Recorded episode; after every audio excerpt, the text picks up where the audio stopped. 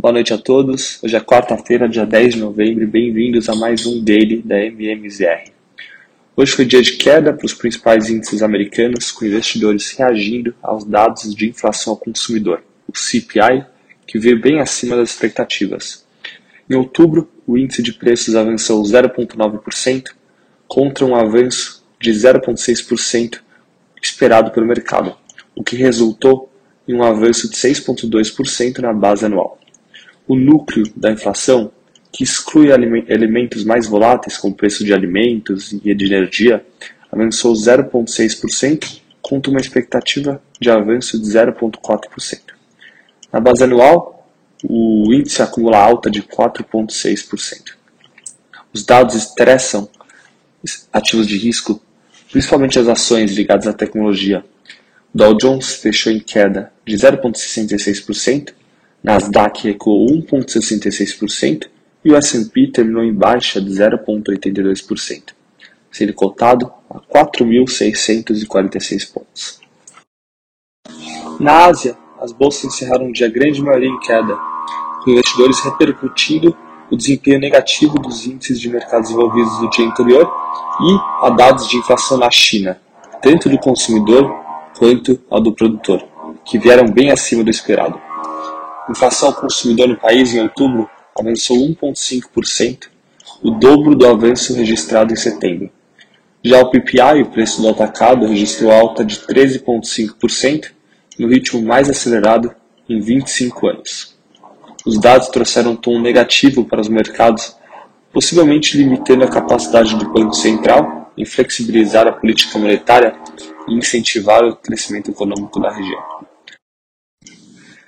Destaque também no pregão de hoje para as bolsas globais foi a notícia de default da incorporadora Evergrande, com pedidos de falência de um dos credores. Por, outro lado, na Europa, os índices encerraram o dia em alta, apesar dos dados negativos nos Estados Unidos e na Ásia. O estoque 600 fechou em alta de 0,22% aos 483 pontos. Bolsa de Londres avançou 0,91%, de Frankfurt subiu 0,17% e de Paris teve leve alta de 0,03%. No cenário local, o Ibovespa encerrou o dia em alta de 0,41% aos 105.967 pontos, impulsionado pela queda das taxas de juros futuro na parte longa da curva. Investidores reagiram positivamente à aprovação da PEC dos precatórios na Câmara, com 325 votos a favor, 15 a mais do que era necessário para o texto seguir para o Senado.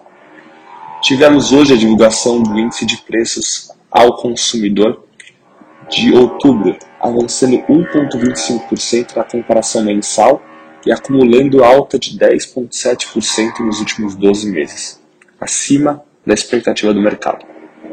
O indicador foi puxado por alta nas categorias de transporte, alimentos e bebidas e habitação. Entre as maiores altas do índice, destaque para as ações do setor financeiro, com papéis do Bradesco subindo 5,6%, do Banco do Brasil subindo 4,6%, do BTG Pactual subindo 3,6%. Números acima da expectativa da inflação e aprovação em segundo turno da PEC dos precatórios resultou em um achatamento na curva de juros, com o mercado precificando altas mais expressivas da taxa Selic nas próximas reuniões do Copom. O DI para vencimento de janeiro 23 subiu 6 pontos base para 12,18%, para janeiro 25 caiu 7 pontos base para 11,79%, para janeiro 26 caiu 10 pontos base para 11,62%. Na parte de câmbio, hoje o dólar encerrou em alta de 0,05%, cotado a R$ 5,50, depois de operar em baixo durante boa parte do pregão. A alta da moeda foi impactada pelos números fortes de inflação nos Estados Unidos. O índice DXY hoje teve alta de 0,96% e as taxas de juros de 10 anos subiram para 1,56%.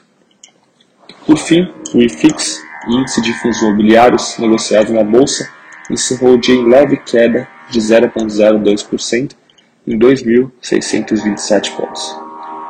Por hoje essas foram as notícias e amanhã tem mais. Boa noite a todos.